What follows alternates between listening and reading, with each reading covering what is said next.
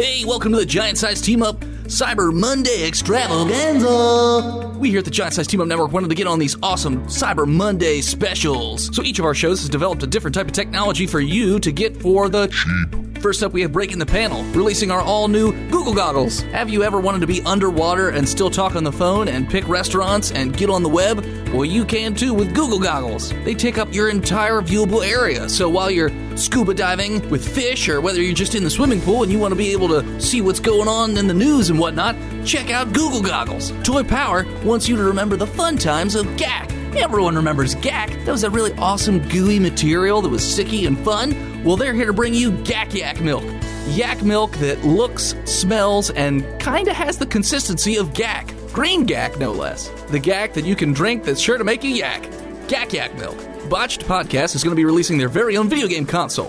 What can you find on this console? Nothing but old-school, text-based adventure games. Note that this console is not keyboard compatible, and you'll have to use the controller with one joystick and a button. Have fun typing out all your answers. From Pokemon Go Podcast, the all-new Pokemon Go Ball. Go out in the wild. If you find a Pokemon, you have your very flimsy, cheaply made plastic ball, and you have to throw it as hard as you can in the direction of the Pokemon. Doesn't matter if it's into oncoming traffic or at a schoolyard filled with children, whatever. Throw your Pokemon Go ball and then go and get it. That way you can include other people in your fun as well. From the Blazing Defender Report, he's releasing his own brand of comic books, Flaming Tales. All the comic books in Flaming Tales pertain to firefighters and their special abilities. Some of them are half man, half Dalmatian. Some of them are about firefighters that only fight fires while shirtless and greased up. And other ones are just about what all the guys do at the firehouse when nobody's looking. Next up we have, and I apologize because Kurt from F T H Beyond is a little behind the times and misunderstood what I said about Cyber Monday, but he is offering cyber sex at a low, low cost of a dollar. Hopefully you'll buy that. But he's offering you sexting, sex phoning, sex lettering, sex telegraphing, sex smoke signals, and sex carrier pigeoning if you're into that sort of thing. And lastly, from Geek Versus, we have the Doctor Topper's Talk Box. Sort of like the Amazon Alexa, but whenever you ask them any questions, you're going to get a response not from one voice, but from Tony, Betty, and Casey, all talking over one another and answering whatever they feel like answering.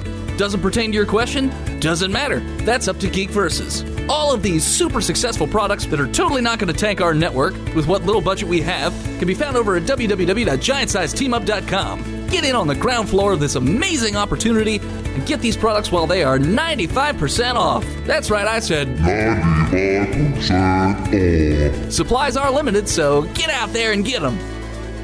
All right, well, we are all going to be out of a job in about a week. These days, the comic book owns pop culture. You'll find it all in the panel of your favorite comic book. Us, we're living the comics life. We're breaking the panel.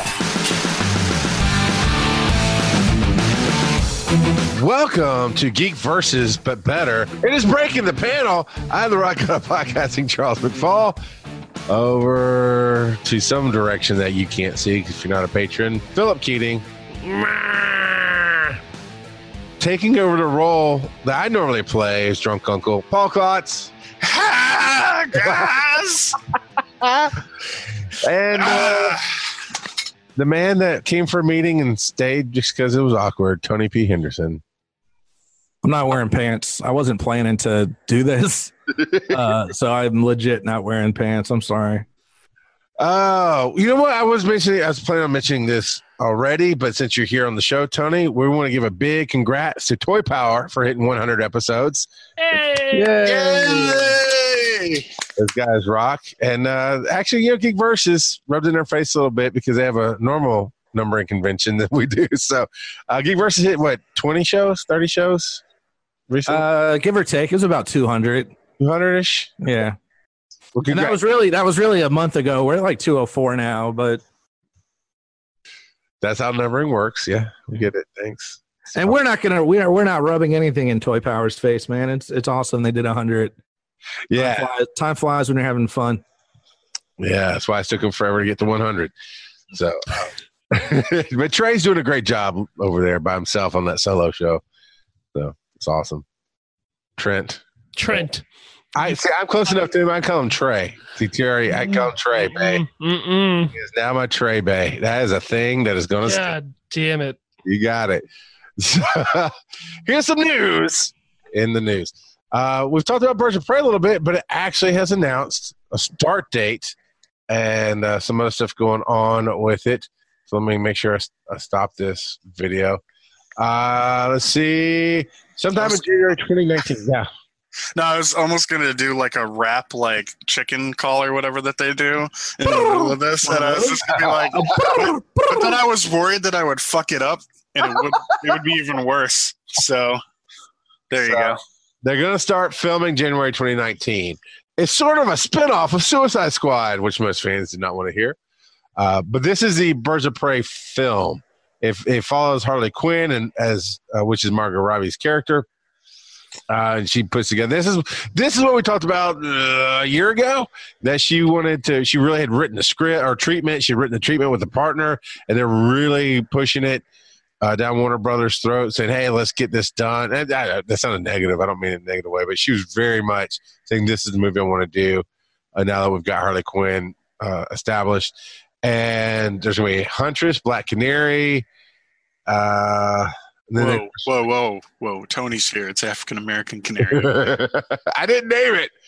I didn't. What, so would you have tried to have done the, the Birdman thing had I not been here? That's what you were going for, was Birdman the rapper. Yeah, uh, okay. Baby, Wheezy, yeah, you know. Oh, baby, yeah. Yeah, exactly. Uh, no, I probably still would have stopped because I would have been worried I wouldn't have made the right noise. it it might have come out like one of those uh, rubber chickens. It's like... Right. Uh, no, no, we're not doing we're not doing gunfire right now. We're saving that for later when we talk about Bill Maher. I've never, I've never hung out with a drunk Klotz before. yes, yeah. you have. That's yes, you lot. have. Without, uh, he was dr- he was fairly drunk at Dragon Con. Uh, Constantly, not at Dragon Con. at, at our barbecue after Dragon Con. For anybody who interacted with me at Dragon Con, I was sober. Sadly, sorry. Yeah. yeah. Back to the news. What do y'all think about Rosie Perez playing Renee Montoya? I really don't care. Who's who's Renee Montoya? Uh, she was. Uh, they they were.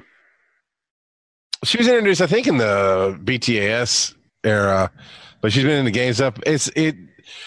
It is a very well done, typically attempt to put more females into a male dominated world of Batman. And she is a, depending on what timeline you're in, she's a detective uh, for Gotham. And so she works under Gordon, and Gordon's still the commissioner or whatever, most of the storylines. And she, but she's, sometimes she's on Batman's side, sometimes she's not, but he worked with her and those kind of things. All right. I see her from um, one of these cartoons. I, I recognize her. Um, Rosie, I, you know, I love Rosie Perez, but she's kind of getting up there, isn't she? Like, can she still be badass cop? We'll find out. Are you going to tell her she can't? I mean, no. I just hope um, she didn't do that voice. I don't have her number or nothing, but... oh, okay. And I remember her from Gotham now. In Gotham, she was making out with some other chick. I remember now. Yeah, okay. I remember. Never got that far in Gotham. I mean, yeah. All I know is I can't jump, and I don't have strong feelings about this, so... oh, that is the last time I've seen her do anything. Holy cow. Yeah. Wow, I'm sure she's got other work. But yeah. Uh, so yeah, Chris Hodgson's uh, wrote it. He wrote the, or sorry, Christina Hodson wrote it. Uh, well, I guess Chris could be short for Christina, but I messed it up. Christina Hodson with uh, Margot Robbie doing some of the treatment. Robbie's the producer on it, and the director is going to be Kathy Yan. So starting in uh, January. It's going to be filming under the working title of Fox Force five. Why? Did, I got a question for you guys. Why do they do working titles anymore? They do. Uh, I don't know why they do them and then announce them. Like, yeah, that's, yeah, that's, yeah. That's the point, right? To keep it hidden from uh, people trying to hack their uh, their computers to get the movie early. Well, it's not just even that. It's it's well, it is a lot of that, but it's I know in the the extras world in Atlanta, it'll get out. It's like, oh, Spider-Man shooting. It's under. Uh, Blue Prom or something like that, because all the extras won't want to try to apply to other jobs. They'll hold out for the Spider-Man film or whatever. And also, also they put uh, signs up, you know, so you don't want to have like right. Spider-Man shooting over here, then everyone runs over there. I guess for the general yeah. public, yeah, yeah. Most um, people are going to get on and, and find these names out. But uh, Fox Force five is from um, uh, Pulp Fiction. Yeah. I did not know that. Yeah, it's um the Uma Thurman was on the show. Yeah, Fox Force five, and she's like, and I was the yeah the funny one that told the jokes and the bomb maker and all that stuff. You know, mm-hmm, mm-hmm. Tomato products. Yeah, absolutely. See what? If I wasn't on this show, you guys just would have been like, nice topic. Right past it, yeah. Yeah. Yeah. Well, what I, what I was going to say about this is the only thing that I'm worried about is if Black Canary does the stupid thing that she did on Arrow. I know it's not the same actress, but that whole yeah. the canary cry thing, like uh, if she does it the same way they did it on Arrow, I'm out. Otherwise, I'm fine.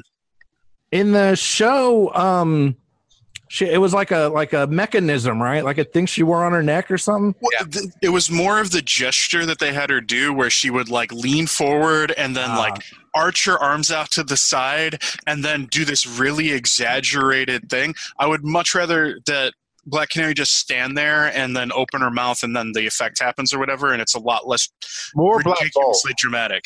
Huh? More Black Bolt. Yeah, yeah, m- more subdued, I guess, basically. It just, it was so exaggerated and over the top, and it was so campy. Like, it was like, you expected... Wait, wait, the- wait, wait. The C W show? Yeah, I know. No. No! Yeah. No! I'm waiting for another no, I'm sorry. No, that'd never be campy. Never. I appreciate the the time there to get it out. So from to get your D C, go ahead, Klotz. No, I was gonna say, can we wrap this up and start the real show? I'm I'm not feeling this. Klotz hates women in media. That's what we're hearing right now. Wait, that's what? That's not what this is about. I was talking about the token. Never mind. Let's move on. Oh shit! You're doing great at this. I love it. So you get your D C fix. Aquaman's hitting December twenty-first. Shazam's April fifth of twenty nineteen. Joker will be around Halloween of twenty nineteen, and then Birds of Prey will be February of twenty twenty, and Wonder Woman will be June of twenty twenty. Can we talk about how Aquaman actually looks like it might be dope? Yeah, and that I the early was, uh, U F C underwater. The early buzz on it is positive.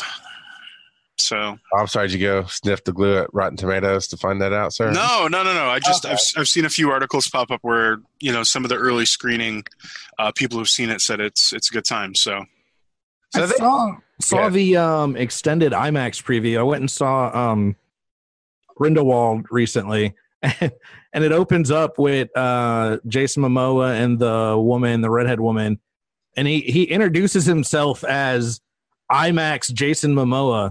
And flexes, and he had me. I was like, all right, man, I'm in, you know, I'm in. And uh, I didn't, re- I mean, it sounds silly, but based on all the other previews I saw, I didn't realize how much stuff was going on on land. Like, I just thought, I was like, this is going to be all underwater. What are they doing?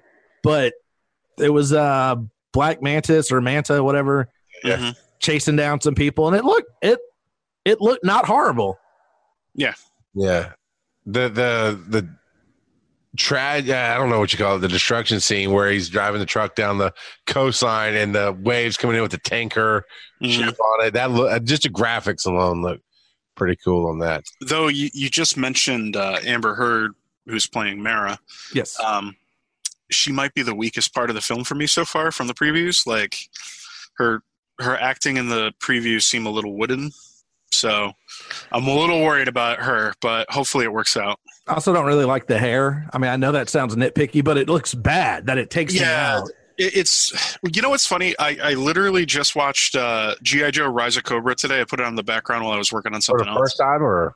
No, no, no, no. I mean, well, the, fir- the first time since it came out in two thousand nine, you know? Yeah, it's been um, a bit.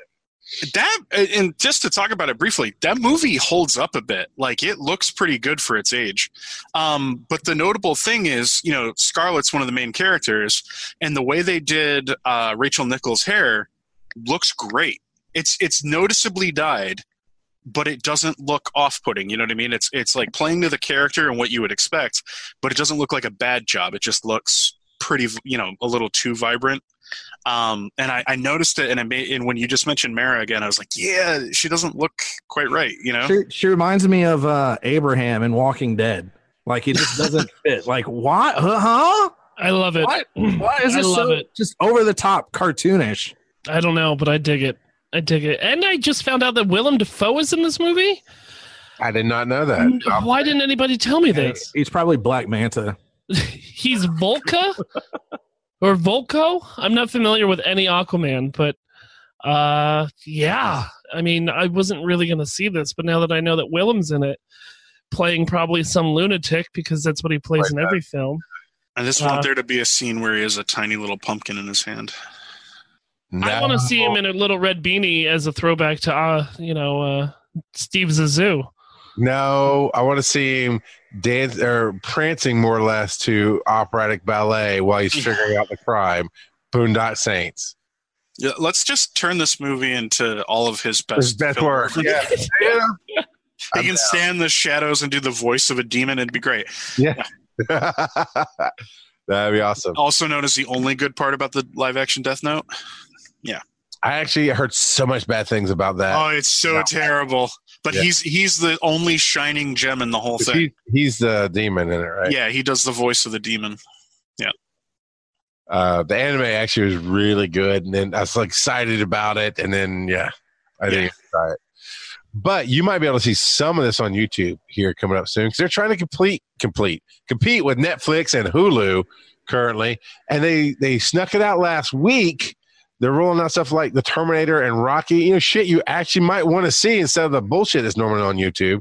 I don't mean those the, the people making stuff, but YouTube's like, oh, look, we put this show on, and nobody cares. Oh, all the YouTube Red stuff, yeah. Yeah, all the YouTube, yeah, exactly. But this one's free with ads. So YouTube is starting their own ad thing, essentially be like watching the movie if it came on W G N on T V.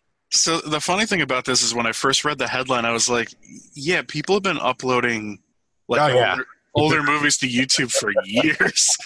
Like there's all kinds of stuff that for whatever reason, like they, they've managed to dodge takedowns and like you can watch entire films on YouTube. So, yeah.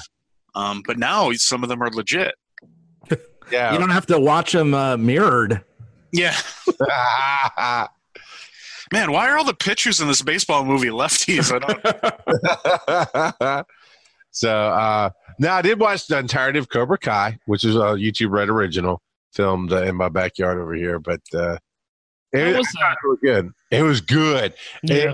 It, it Billy Zabka, spot on, man. Right on. Good. And the fact that they flipped the story on its head a bit is awesome.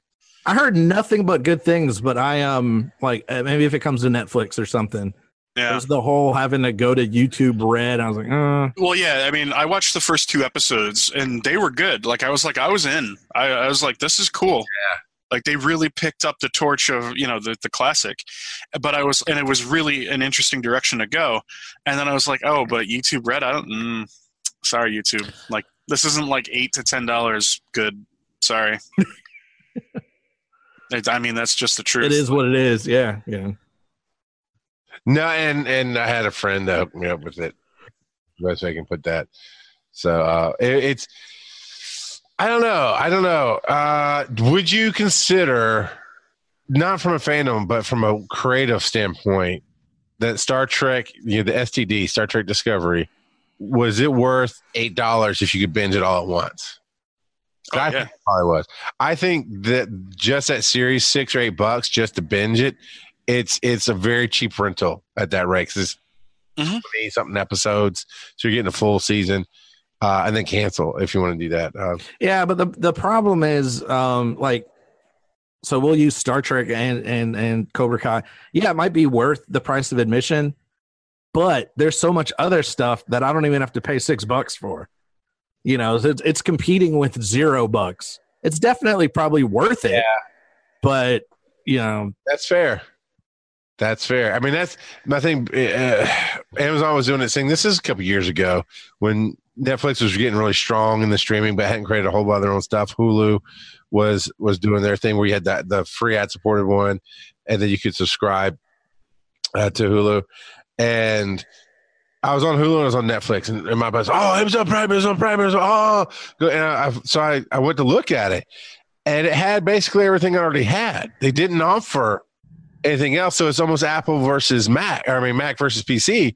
Uh, which ecosystem are you in? If you're already in Amazon Prime because of the shipping, then you get your T V and movies there.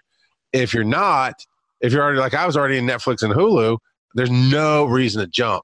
And YouTube Red has been like, well, they call themselves Red for a reason. They're a redheaded stepchild. They're just not offering anything of substance, to be honest with you, in my opinion.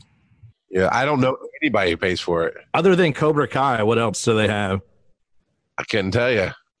No, nope. I mean, they got some stuff, but you know, um, but yeah, it's it's it's cool stuff. Now they they, they list out uh, Rocky and Terminator, and also stuff like Zookeeper with Kevin James and Frankie Muniz's agent Cody Banks. Pass. Well, you know, Cody Banks. Um, whole, this whole thing of taking over that spot that Hulu vacated, which is the ad-supported free watch, is, I think, something smart for YouTube to do. And now's a good time to push Rocky with the, you know, Creed two coming out. Yeah, it's there's there's a couple people that oh, I've never seen the original or want to rewatch it and I don't know where to go. So I could see that. Oh, this is today too. So I'm scrolling on the link that we have. It's on comicbook.com forward slash movies. The next story I did not know was here. But we got to talk about it. twentieth Century Fox is pushing Deadpool two for Best Picture Oscar. Yeah. They have to. Like, I'm down with this, man. Did uh, you see the trailer for the Fred Savage P G thirteen version? No. Oh, God, it's so good. So good and so funny. But, yeah, I mean, Best Picture, Best Director, Best Original. I mean, they, they've hit all the categories just about for your consideration. I love it. I'm I'm looking forward to um, the billboards in L A come Oscar season.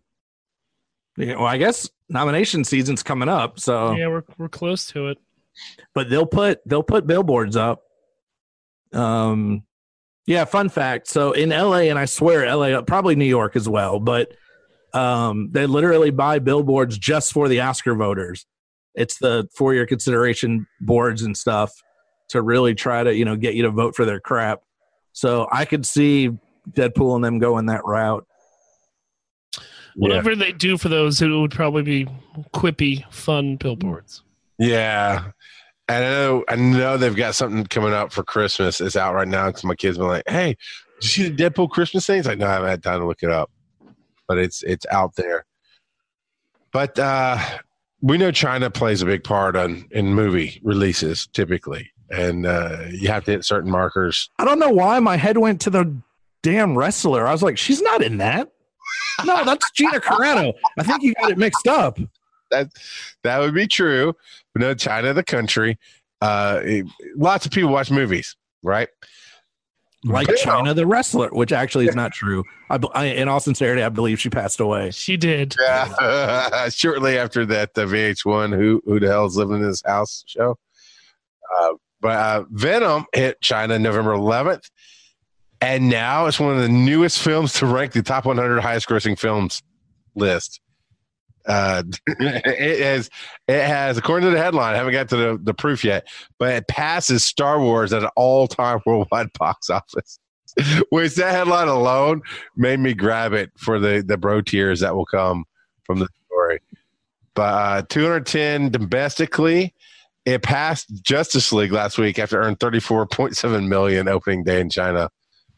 So I'm trying to get some good numbers here. New number, seven hundred eighty point five million dollars. It also passed Guardians of the Galaxy, which stands at seven hundred seventy-three million dollars. Venom has curb stomped a whole bunch of films that we love, gentlemen. How do you feel about that, Uncle Drunk Klotz? I'm fine with it. Fuck you. How do you feel about that, Keating? Uh, well, here's the thing I can say about the Chinese box office. The Warcraft movie made four hundred thirty-three million dollars in China alone. I haven't seen it. I don't know. If the, well, exactly. Nobody has. uh, apparently the Chinese have. And the Chinese just love schlocky shit films, and it, it, it does well overseas, man. Um, no, I'm kidding. I, I haven't seen Venom, so I don't know. How shitty and well, you, you're kind of onto something there, though. So rewind a little bit in time and think think back to about twenty years ago, right? We we, we as the Western audience ate up whatever schlock came out of Asia, right? All the kung fu movies, the all the action stuff, the Jet Li oh, yeah. movies, the Jackie Chan stuff, all that shit, right? It didn't matter if it didn't matter if it was good or not, right? we just it, it, it all did well enough, you know what I mean? And I think part of that was because there was an interest in the culture and what the culture was producing. It was different than a lot of the stuff that was being made at home here in the States, and people were into it, you know what I mean? Even if it was just that, you know, when you used to be able to go to a rental store and get like three movies for five dollars or whatever kind of thing, you know, it was definitely one of those, it's got some dust on it type stuff. I think Venom is the same kind of thing. Movies like Venom are the same kind of thing for the Asian market. It's, it's a Western film that's pretty readily accessible. It's easy to track, even if you're not super fluent. You know what I mean? Um, so if you do speak any English, you can watch it and get the general gist. If you don't speak English, the subtitles are enough and you can get the, most of the jokes. Not that I've seen the Chinese edit or Korean or anything like that, but I imagine it's good enough. You know what I mean? Yeah. And it works. And there, the, the Asian market is much more forgiving of special effects. Like they're, they're completely down with them for the most part. They're fine with it. So uh, yeah, you're going to keep seeing movies like this that, you know, are, are decent, but not great per se, do really well overseas, you know? Also That's keep, keep in mind, uh, there's only like X amount of American movies that are released in China. Yeah. You got to get approved true. to get it released. And, you know, so to, to Paul's point, it's not just, hey, here's some extra, here's some stuff out what from out West, but this is the little bit that we get, you know? So I'm going to jump on it. Um, and Venom wasn't bad. Had, have any of y'all seen it? Yeah. Oh, yeah. Okay. yeah. Yeah. It wasn't bad. I mean, it wasn't, I enjoyed it. It wasn't, you know, it was a fun, enjoyable movie. Um, the, the worst thing about Venom is that it came out the same year as Black Panther and Infinity War. Oh, yeah. You know, that, it, that's, yeah. By no means on that level. It's maybe, you know, it it's up there with your Ant-Mans and whatnot. Um, But no, I thoroughly enjoyed it. I was entertained by it. Um, I'm not even a big fan of uh, Tom Hardy, and I still, like I said, thoroughly enjoyed it. Um, plus, I was going to say something else that was really uh, awesome. So really insightful. Yeah, let me buy some time here with just words. Yeah, roll for it. See if you get a, a crit twenty or a botch. Like I didn't, I didn't expect to be on the show tonight, folks. Bear with me. He actually thought he was going to be at bed at this point, so I reminded him he doesn't have to work this week. And actually, what's funny is I was literally telling Charles, I was like, my brain's just not functioning this week. Hey, I should jump on the show. Well, while you think of your awesome thing, this confirms to me, and the article says the same thing, that uh, if it, it says that the second installment of Venom has not been greenlit yet, but with these kind of numbers, it's going to get greenlit. We're going to get another Venom.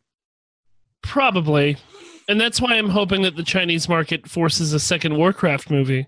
But I don't think it's ever going to happen for, for Warcraft. But, you know, I think it made enough money domestically. And even though the reviews were kind of fifty-fifty on it, the audience that actually went out and saw it enjoyed the shit out of it. So, yeah.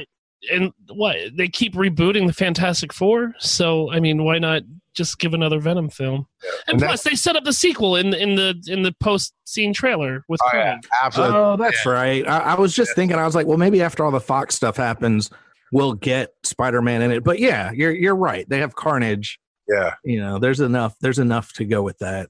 Yeah, absolutely. Yeah, that movie alone would be awesome. Um, Rated P G though, they're just going to keep knocking it down on, on the scale. We're going to get the G-rated Venom at some point. I, I feel like what they should probably start doing is is playing to the P G thirteen for the theatrical release and then releasing a rated R edit on the uh, Blu-ray. I'll get my money. Yeah. Oh, yeah. That That's a good way to double dip. You yep. know what I mean? Yep. They got so. me with uh, Justice League that way and Deadpool's. Well, I would have bought Deadpool's anyway, but the whole unrated cut of Deadpool is, is the way I roll. Uh, uh, yeah. And you're talking about the, the, the culture. I don't know if you guys watched, I think it's called The Great Wall with Matt Damon. one recently. I mean, I love that style, and that's a very big style is having a resurgence in Asia right now with the, just the, the monsters and the graphics and the. Why are you shaking your head, Phil? He just wants to whitewash that wall, Phil. It's fine. Right. They hired him. I had nothing to do uh, I, with old Whitey being up in the middle of the Asian listen, culture, man. Listen, you cannot tell Western progressives that that the Asian people hired the white. I don't know why she's Asian. We've been down this road with Black Panther in it. I don't watch it with anybody because I saw the monsters. God damn, why can't I make a point about monsters and graphics? Cultural appropriation.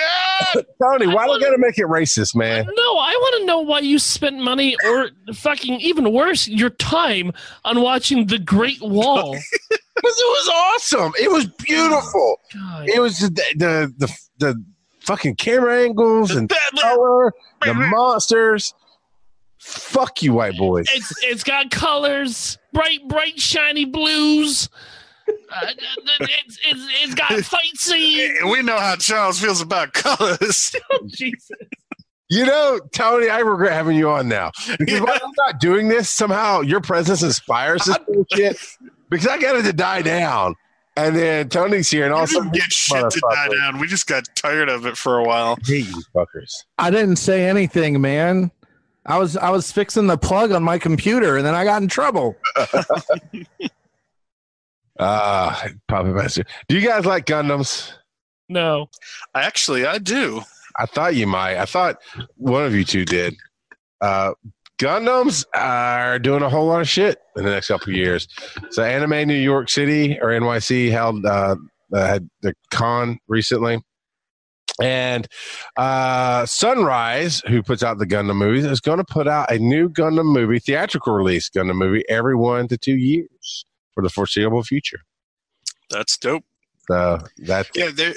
Uh, so I recently got into the whole Gundam thing. Like it's always been kind of on the periphery of stuff that I was into. Like I liked the idea. I watched a little bit of Wing back in the day when it was on Toonami. Um. But I went the last like fifteen years, like not really going out of my way to try to like watch any of the shows or do anything with it. And then, uh, you know, our friend of the show, uh, Doctor Ucell, who's been on with us a few times, uh, he's really big into it. And he's been kind of poking at me for probably a year or two now. Like whenever he gets a new Gunpla kit, he's like, hey, look at this. It's kind of cool, huh? And I think he just really wanted somebody to to be into the hobby too.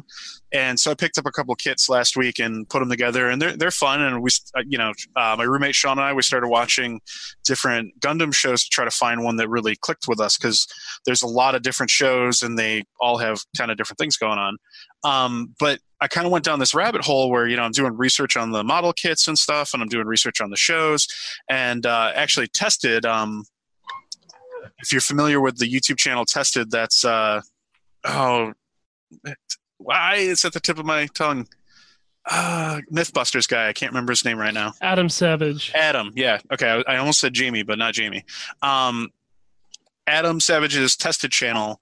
They were at Comic-Con and they interviewed a couple people. I just saw this the other day, and one of the modelers that they interviewed was talking about how Bandai, the company who holds the I P for Gundam, and Bluefin, the major U S distributor of all, like importer and distributor of all the Gundam products, they are making a pretty huge push right now to basically build up the, you know, the gun Gundam and Gunpla kit fandom here in the States. So I, I am absolutely not surprised to see a big push to start bringing some theatrical releases and stuff like that, because the market is there. They just have to, they have to build it, you know? And, and uh, for the the big fans of it, uh, Doctor Ucell might be in that, that category. Mm-hmm. Uh, they're actually planning this year. Uh, I can't. I, I already closed the article, but I can't remember if it's to release it or to start it. But they they're doing something for the fortieth anniversary, like remaking the original film or oh, re- cool. that kind of thing. Uh, so if you're into Gundams, your time has come. It's going to be good times for you. Speaking of time has come, I thought S H I E L D died, man. I got I got behind on the Kree one because Hulu did some weird stuff with the contract, and it like dropped two episodes immediately after they debuted, and my O C D kicked in. And I cannot watch out of order, so I'm waiting for it in Netflix. But Agents of S H I E L D will live on through twenty twenty no matter what. Currently, even though Netflix is uh, rife with the good shows, it's their uh, fucking flagship is the problem. The that the flagship that nobody cares. No, I don't mean fans. I mean the Disney corporate. Nobody cares about it. They won't fucking tie it back into the movies like it was intended and built for in the fucking first place. And They've kind of ran it to the ground a little bit. And honestly, it was Hulu's fault that I stopped watching, not not Shield's fault. But it was a little cringy at times. But, yeah, right now they haven't even debuted season six, and they've announced that season seven has been greenlit. Hmm. Agents of S H I E L D is a long-form commercial to keep Marvel properties in your mind week to week is my stance on this. Are you caught up? Do you watch it? Not currently. Um, I had kind of fallen off of it. I used to like it. And then um, Casey stuck with it. Casey from uh, Geek Versus podcast, available on iTunes and Patreon. um, uh, and he like swore by it. He was like, "No, I'm telling you, man, it's pretty good." And and once I caught back up, it was it was interesting. Uh, I think I'm I don't know where I'm at. I think I'm a season behind. Uh, so I, I'm I'm encouraged by it. Like I said, I had had written it off, but once I actually checked it out, I, I enjoyed it. And uh, Ghost Rider was cool. Oh yeah, you know. See that that's where I left off was the uh, I was about midway through the Ghost Rider season, the first one, uh, which was also dealing with um, L M Ds, right? Yeah. Yes. Yeah. Yep. Yes. So that that's I don't think I finished that season. Yeah, because I yeah I didn't get to the turn on the L M D story. So but I know kind of what about happens with it, but I haven't seen it actually play out. Um, I, I don't know why I dropped it. It probably the same thing with Charles. Like, it's probably like I didn't watch for a few weeks and then Hulu dropped an episode or two. And I was like, well, I'm not going to, you know what I mean? I'm going to wait until the whole season's out. Cause that's usually what happens is like they, they cut it off and then they piece it all back together. And then it's on Netflix or on Hulu or whatever as a complete yeah. thing later. Yeah. So, I can't do the week to week. I think I tried and that's where I fell off. But once I started on, on Netflix, I, I usually enjoy it. Yeah, I was I was doing it. It took its holiday break. What is that, Superman something? It says, Who, who loves, loves orange soda? soda? Kal-El loves orange soda. It's from, oh, this is the wrong audience. Tough. Kenan and Kel. Kel loves orange soda. Kel. Can you see, Good Burger.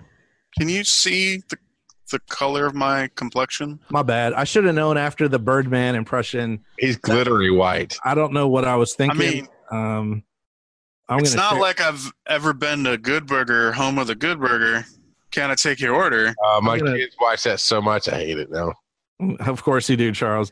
I'm going to share this with my no, real friends. Come on, so Tony. Appreciate it. You know what's really funny? You, it's funny that you bring that up because S N L this week had Steve Carell, and in his uh, his opening monologue, they did this whole bit where a whole bunch of his co-stars from The Office came in, and they were all like pressuring him to like get on board with a reboot of The Office, and he's like, "No, I don't think it's a good idea or whatever." And Kenan's out there, and he's like, "Come on, like Kenan." Do you think it'd be a, a good idea if somebody came and said, "Hey, you should reboot Kenan and Kel"? And he's like, "That would be a privilege." I, was like, I was like, "Oh my god, that's so great!" Uh, real quick, back to the article here because there's a no, there's a, I was gonna let it go, but there's a fucking phrase in here, and I'm like, "What do you crack? Are you smoking? What Kool-Aid are you drinking?" Because you know somebody just discovered that. Oh, the phrase "drinking the Kool-Aid" is not going to be the same thing. Which you realize is based on a massacre. We had a nice long discussion pre-show about. It's always been that way. Uh, th- this is a quote from the article here. Despite aggressively ditching out on dealing with the consequences of summer's big game-changing Infinity War, so they're not going to have anybody dusted on the show apparently. Here's the thing that drives me crazy. The series has been suggested to be one of the most influential on television, rivaling series like Better Call Saul or The Unkillable Criminal Minds. You've got to be full of fucking shit to write an article like this. I mean, I don't know if you saw in the video, but there's I did like this triple take. Like, what the what the fuck? What? What? What? Oh, this article was written by the showrunner's mom. Oh, my son does such great work. It's so influential. I mean, I'm, I'm not. If you're a fan, the whole industry has been changed by my boy's work. It's great. There and there's nothing to back it up. There's nothing to say because of this, because of that. It's like, wait a minute. You read in the you read the article, right?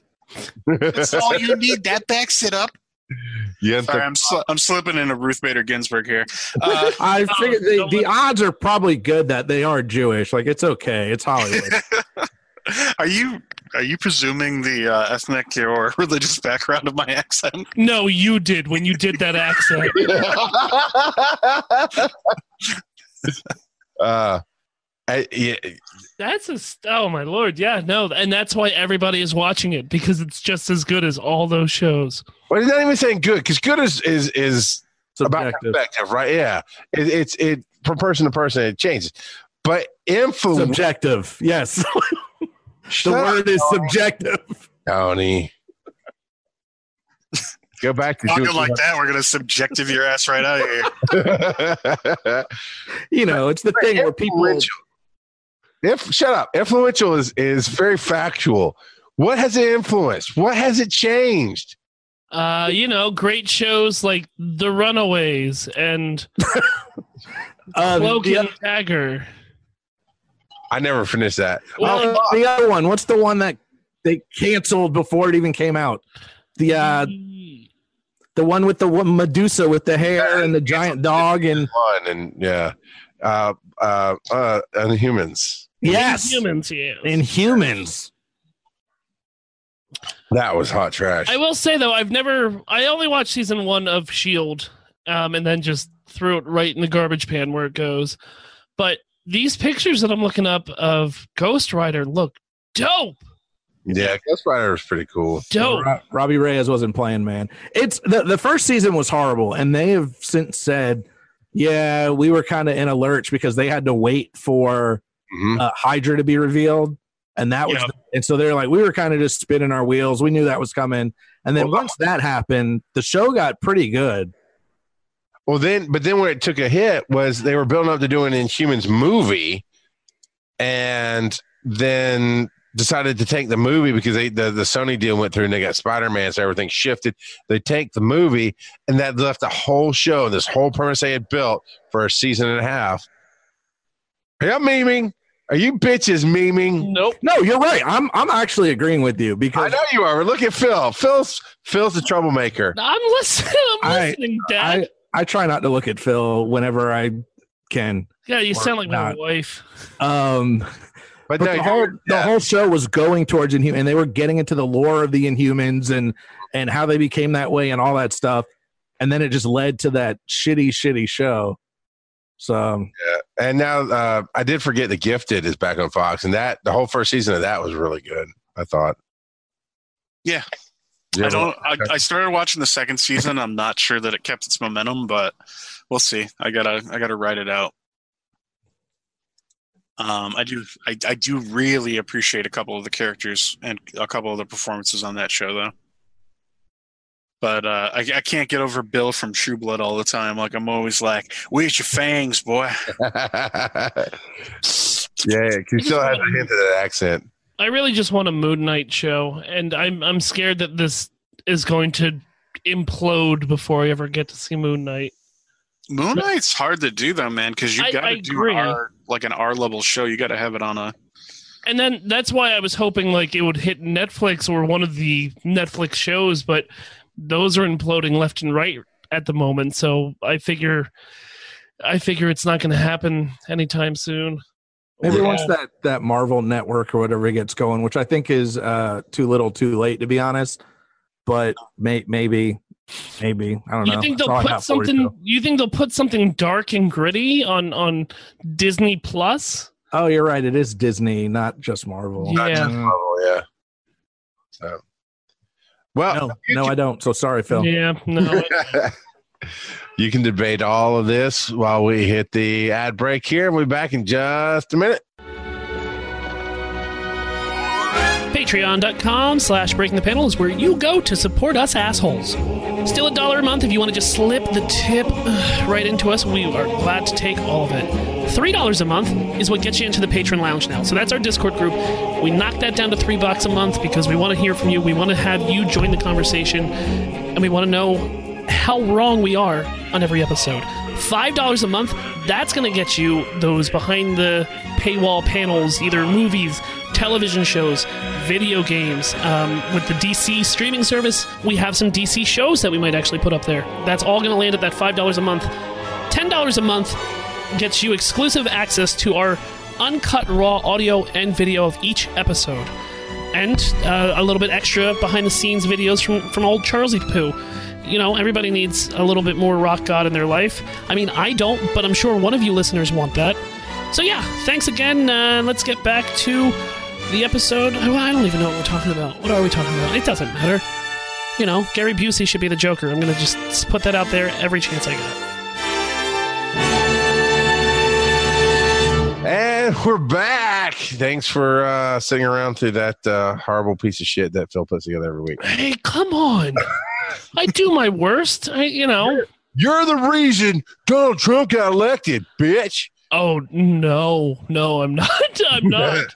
But Bill Maher said that about beloved Stan Lee this week and uh, set the internet on fire with that shit.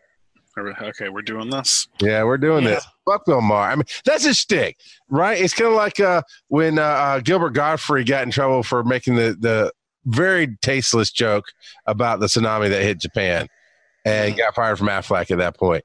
You know, it's like, but it's it's it's him. What do you expect? This is Bill Maher hating on everything. What, Tony? Hey, do you want some uh, behind the the curtain knowledge about that whole Aflac thing? Yeah. um, just so happens that I work there, um, and seventy percent of Aflac's business is in Japan. A lot of people don't know that, and so when you're like, ha, ha, ha, ha, they another one will wash up. They're like, we can't. That's yeah, no. I mean, that's seventy percent of our business. It wasn't even like a that's insensitive. Yeah. Which it was. That was a, that's the bulk of our business. Yeah. So, uh, you know, uh, yeah, we can't. Yeah. I know no corporation is going to stand behind it. It was the world going, oh, I can't believe he said that. It's like, mm, that's his bread and butter. It'd be like saying, I can't believe Bill Maher hated on something that everybody loves. That's I, what, I mean, he's a douchebag and let's, let's piss on him. But, uh, yeah, I wasn't surprised. But I get it. No, I see what you're saying. It's, um, not shocked. I wasn't shocked when yeah. Godfrey said something. You know.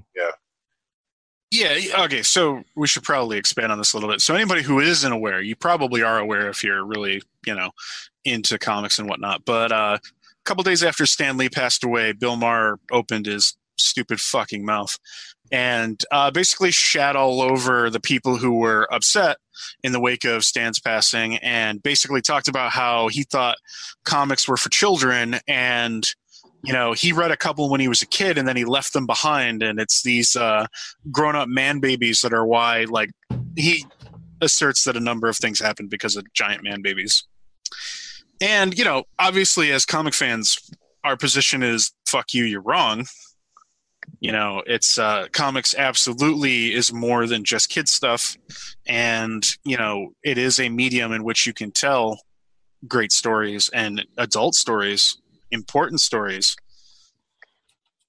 and they have, you know, comic creators have done so. Uh, but my, my my whole response to this, because uh, I had a bunch of people hit me with this this week. They're like, "Oh, what do you what do you think of this?" I'm like, "Well, Bill did what Bill always does. He spoke off the cuff, and Bill Maher, like Bill Maher's the kind of guy who says stuff that cuts to the heart of things a lot, and you know, sometimes it's very piercing." You know, like when he's talking about politics or something like that, he kind of cuts through the bullshit and gets down to the heart of the issue and then makes fun of it or whatever, one way or the other. In this case, he's just doing the same thing he does with religion, which is it's something he's not into. And so he has zero fucking respect for it. And that's, it's hard to have a conversation or care what somebody says when they come from that position. Basically, this isn't anything I care about, so I think it's dumb. Yeah, that's him in a nutshell. I mean, there's no, there is no conversation. He doesn't have conversations. It's if he's into it, he'll argue with you. If he's not, you're fucking stupid. Go away. Mm-hmm. And that's Bill Maher. Bill, you you had some uh, salty saltiness. Oh on. no, no, not me. I'm uh, I'm a big fan of Bill Maher. You know, his weaselly face, his shit comb backed hair. You know, I'm just not into Bill Maher, so I don't feel like talking about it. Fuck him. No, uh, here's the thing. He um is the kind of person that just goes into a house who's having a party, finds a a, a a bowl of punch and just takes a shit in it just to get laughs. Mm-hmm. Um, me and and Bill Bill Maher agree on a lot of things politically, but I have he is such an asshole, mm-hmm. and he's such a dickhead, and he's not helping any kind of situation, right? If if right. If, if if two people are diametrically opposed, you you try to find some common ground there and, and talk your way through some issues and, you know, give and take on some things to to come to some resolution. And he doesn't do any of that ever about anything. You know, he just shits and fucking tries to cut as many people on the way out of that party that he just shit in the, the punch bowl for. So it's not surprising. It, it really isn't to me, but uh, God, I, it, it, he's got to get into the headlines every so often to stay relevant. So I think the know. key here was everybody, nobody who's talking about it says he's crapping on the comics industry. Nobody says he doesn't understand comic books. Everybody's saying he is shitting on Stan Lee's death, and that's bullshit. And that's how they're taking it emotionally, right? That's how they're hearing it emotionally. And that's why it's really bad timing and poor taste to say it now, even though now is the time, I guess, to say it, because it won't be talked about in a month from now. Well, but it's it's people are taking it like you're you're crapping on this man who became, what'd you call him, Klaus, the, the grandfather of comic books? Yeah. Yeah. You know, it's like taking a shit on Tom Hanks, America's uncle. You know, you don't do that. Yeah, well, yeah, the thing is, like, okay, his point about comic books, I think he's wrong. I think everybody on this panel right now thinks he's wrong. I think most of the people who are going to listen to this think he's wrong. However, that's a conversation we can have. Sure. But not not when you couple that point, that argument that you've constructed there, your belief, to shitting on people who are moved by Stan Lee's passing in the days, like the, literally when the wound is so fresh, yeah. and you know the the world over is mourning millions, literally hundreds of millions of people who maybe aren't even direct fans of Stan, but are just fans of what everything he's done has has paid off in. You're you just like, no, you guys are fucking stupid for feeling this way. Like, no, fuck you, dude. Yeah. Like, no, it's like when your shitty relative dies. Yeah, we all know they were shitty, but they were our relative. So, like, the the worst thing we're gonna do is just not say anything. Like, you know let's, what I mean? Let's give it a couple weeks before we, we talk about how shitty they were. Right. Yeah. You know, that, like... Give it some time. You know, it, show a little bit of respect. And so it's like. Yeah, and a number of people have gone back at him. Uh, one of the better ones I saw was Neil Gaiman was like, yeah, well, Stan reached more people than you ever will. So, you know, you, you know, decades from now, people will still be talking about Stan on a regular basis, and I doubt they'll yeah. be talking about you. Uh, I'm paraphrasing and probably putting a few sure. words in his mouth. But, yeah, I mean, it, that's not wrong, you know. Bill Maher has his place in, in comedy, and particularly political comedy history, but he's not a pillar, you know what I mean? Not like Stan Lee was for all of connected media, you know what I mean? Right.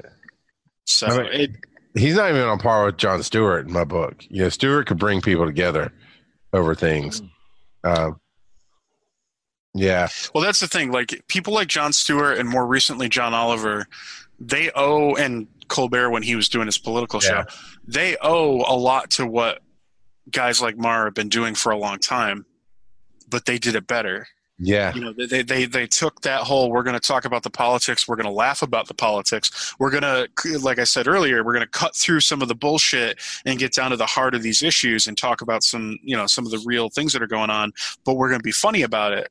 But they did it with tact. Usually, you know what I mean? Like they, I'm sorry, it's, it's way funnier to watch Jon Stewart or Stephen Colbert or more recently John Oliver do that stuff. Um, and it's, yeah, it's a completely different thing. He he's Bill Maher's the guy at a party who is expressing his strong opinion super loudly and will not have a conversation with anybody. Uh, I'm, I'm I'm sorry, we already had a party analogy and it worked just fine. You can pick a different style of analogy, but you're not wrong. I think to take that extra step uh, of what some of being reported what he said is, is you have, when you talk politics, you have all walks of life, right? But you have a very divisive outer edge on either side. When you talk comic books, comic books most of the time seem to transcend or step out of that reality, right? It's that break from reality. I come to to get away from the problems of the world. And while some of it plays in, and we like some of those darker, more tied into the real world stories, it lets you pick and choose your path. And it has nothing to do with what you believe in religion or what you believe in politics. And for him to blatantly say, in his punchy bullshit way, of comic books are the reason, because we all I, we know he hates Donald Trump. Comic books are the reason Donald Trump's elected.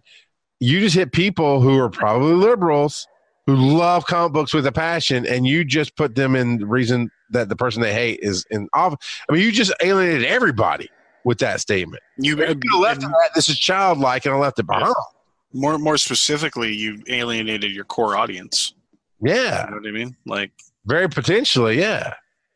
Probably not. I mean, his core audience likes him to shit on things. But so. I mean, he he did that with no good reason and no no validity yeah. behind it. Uh, it's kind of like Bill Maher is the guy at that gathering. Uh, we'll we'll say a party. He's that guy at the party. You son of a says, bitch! You just, goddamn mute him. Mute his mic. All right, all right. Chill out. I'll mute his mic. Boo this man. All right, go ahead, Tony. No, it's that, that just he's the guy at the party that just says random things for for no reason.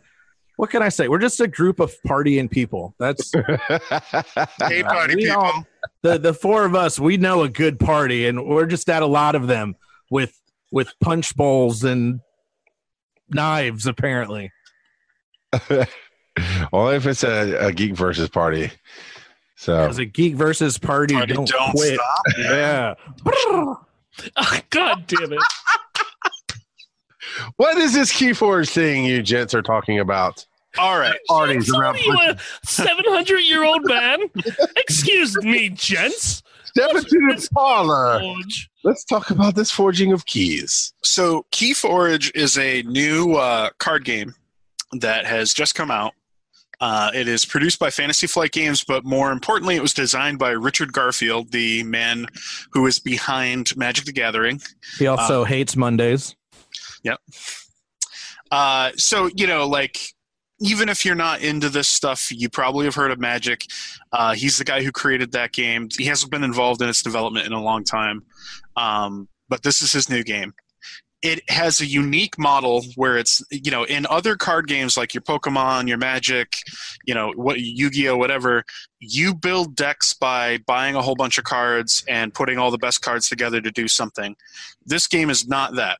This game is you buy a deck, it is sealed, and when you open it, that is what you get.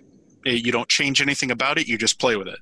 So it's kind and, of like a deck building game? No, it's no, not. It's anti-deck building game. Exactly, it's the it's, opposite. It's a, it's uh, in Magic terms, it's a sealed deck, uh, but even not even quite like that. But anyways, the point is, it's kind of a unique thing. Um, it, it's actually called the Unique Game System uh, by Fantasy Flight. It's a new thing that they've done. They've never done this before, and every single deck is procedurally generated.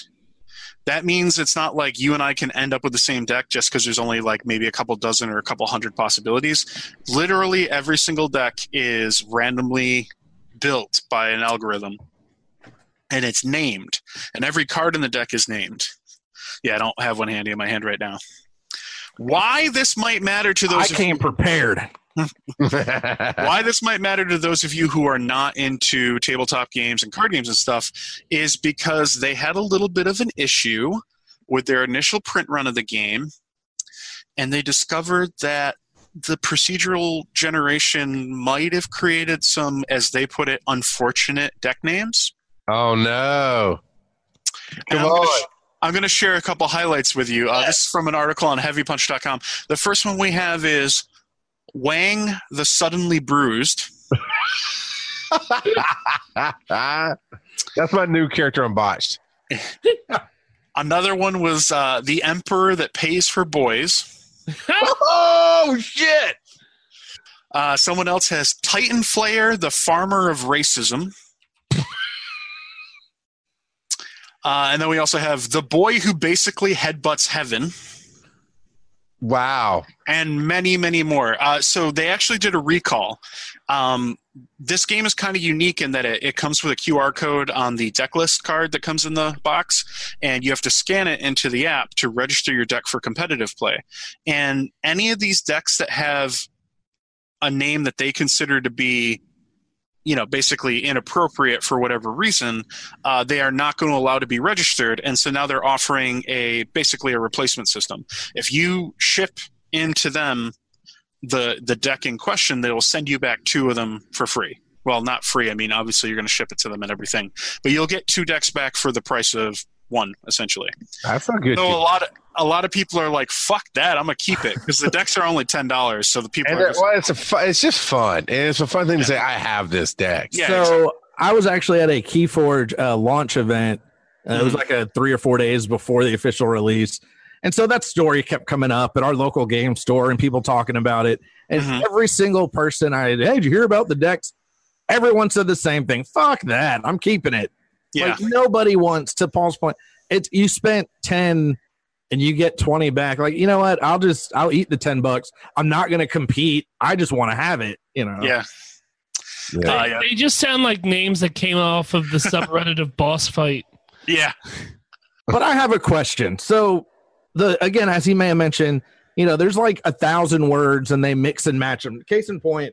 Um, what was the name of yours? I didn't look up. Sorry. Yeah. Yeah. The one I have is uh Full Right Windmill Lion. So it's Fullright, F U L L R I G H T, comma, Windmill Lion. Like, okay, whatever. It's kind of nonsense. But yep. what's interesting is every card on the back has that that deck name on it. And so that's, you yep. know, so you can't swap them out.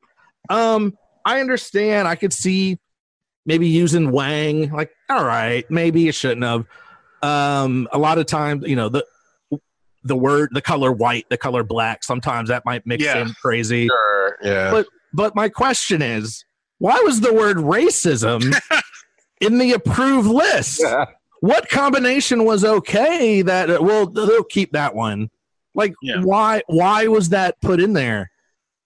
I, I have no idea. I don't know if they built a list or if they just allowed the algorithm to grab words from a dictionary or something like that. Um Apparently, they've corrected it for future for future printings. For fewer uh, printings? Yeah. So for printings. Well, it, so um, my roommate, Sean, he bought the starter set. And the starter set is forty dollars, and it comes with two pre-constructed decks for just learning the game. And then it comes with two of these randomized decks. One of his is actually kind of topical right now and kind of funny. It's Acosta the Plucky, which, if you're following news at all, with the the C N N reporter Jim Acosta, who got banned from the White House, and plucky means to, like, face adversary. It's I, I saw that and I was like, that is so funny, and it will, will not be funny two weeks from now, but it's funny right now because it's like, you know, it's perfect. Um, but yeah, some of them are really, like you said, they're kind of weird, they're nonsense. Some of some of them are kind of. Uh, I, we saw some others that were like so-and-so the math magician, and like some of them are kind of like, you know, flavorful and goofy. Um, well, I guess binary can show up in some of them. Like, somebody has one that has binary in the middle of it and it translates to an exclamation point. I, I, it's all kinds of weirdness. It's a cool idea. It's definitely unique. Um, but the naming thing is just like, if you told me that this was your plan, we're going to launch this game and it's going to randomly name all these, I'm like, you're going to have problems with that. I, it's procedurally generating the names. You're going to have problems with that. And they'd be like, no, no, you're going to have problems with that. And lo and behold, they had problems with that. Well, let me, let's back up a few months. There was um, a robot, you know, and they're like, it's just going to speak based on words it hears on the internet. Long story, long story short, it wants to put humans in a people zoo. So just if the A I can't handle it without wanting to mm-hmm. create a people zoo, I'm I'm with you. I'm just not feeling very confident on the random word yep. yeah. generator algorithm. Well, what about the A I? We covered it here on the show. The A I that they put on Twitter, that's what you learn from people responding back to it within less than twelve hours. Is a racist homophobe. yeah, you know, yeah. That sounds about right. I'm surprised it took that long. It, Yeah, A I is fucked up, man. A couple years ago, they had some A I running, and within like a week, it started lying. Like, path, what? Path, I it, it, it, became, it became pathologically misleading all the time.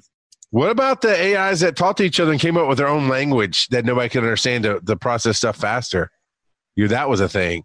It, it freaked me out. Yeah, that was on a Daily Tech News show. Uh, about at the same time as all the stuff you're talking about is they had uh, they being I B M or whoever was working on it had uh, uh, two A I learning machines, and they were trying to automate processes by talking to each other. And essentially, the A Is made up their own language to talk to each other to make it go faster. We are so and, fucked. And instantly, they decided like, oh, sh-. and there's no way to break it. There was no Rosetta Stone. They just shut it down. They killed uh... it. It's like, like, oh man, Sophia, that that yep, yeah, robot. Yeah. I can't even, I can't even, because it's just, why, why are we doing this? We are just creating our own yeah. extinction. And so, she tells jokes about killing humans. Yes, yeah. It's just ah, like ah, nothing ah, good ah, ever ah. comes out of super science. Like anything that happens in super science in in in cartoons or comic book ends up biting us in the ass. Yeah. So, do you know why we're? Because there's somewhere there's one dude that wants a fucking sex robot. He's like, I really want a better sex robot. Yeah, but but it might it might try to take over humanity. Eh, you know, take over these nuts. It's, it's worth a shot. You know, who knows?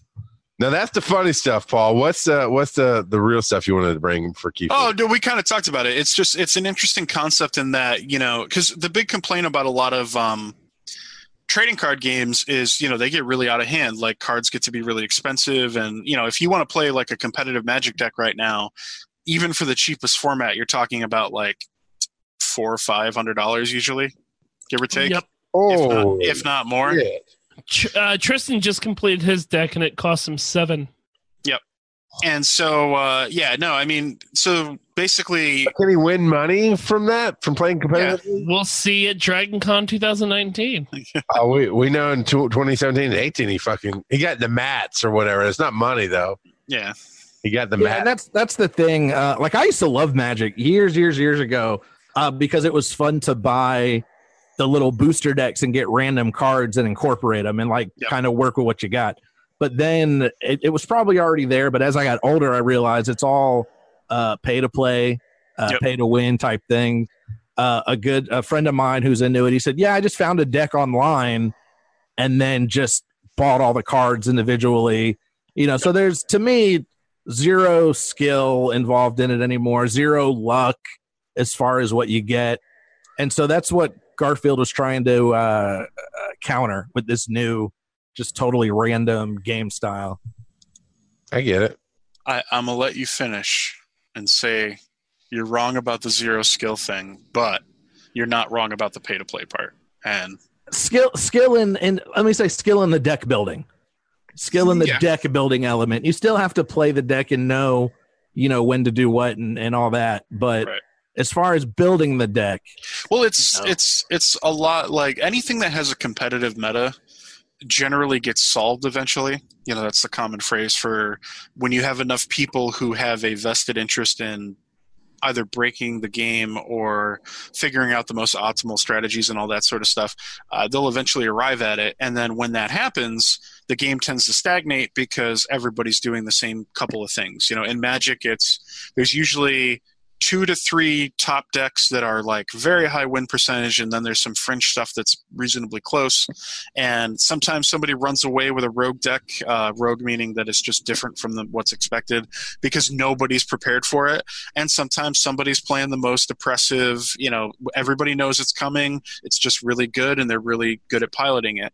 Um, you see the same thing in like uh, Overwatch. You know, Overwatch is going through a bunch of um, changes right now. They're nerfing uh, Brigitte and they're nerfing Doomfist because there's a competitive meta right now where those two characters are able to just shut down a whole slew of the roster, and so nobody's playing this four or five characters because two characters can just cancel them. You know, that kind of stuff is pretty common. Um, however, yeah, Richard Garfield's goal here was, and Fantasy Flight Games' goal here was, you can't really do that because these decks are randomly generated and they're complete as is. You play them as is. And if you don't like your deck, you're just going to go buy another one, which sounds kind of like a cash grabby thing, but it's not that bad. It's really like basically unless your deck is a total shit pile, if you're a decent player, you can make it work.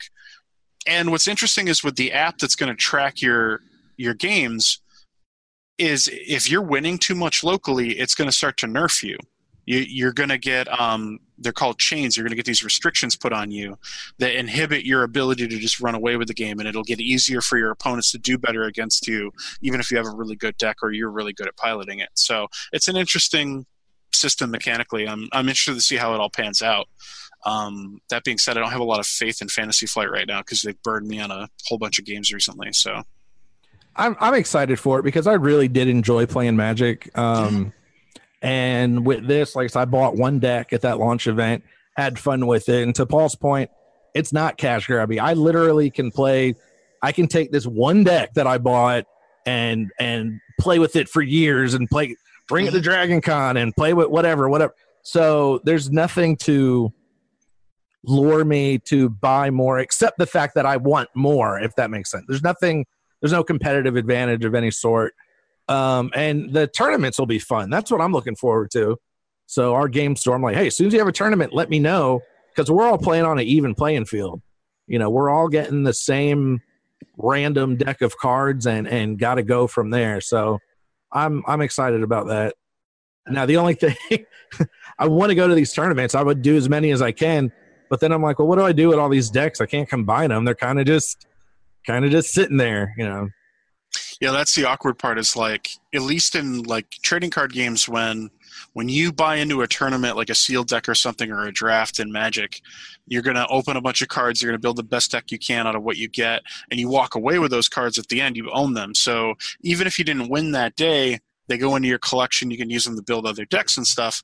You can't do that with this game. It's like if you get a bad deck or if you get a deck you just don't like, You Meh, just, yeah. you, you just move on. It's it's literal garbage to you. You might give it off to a friend or something like that.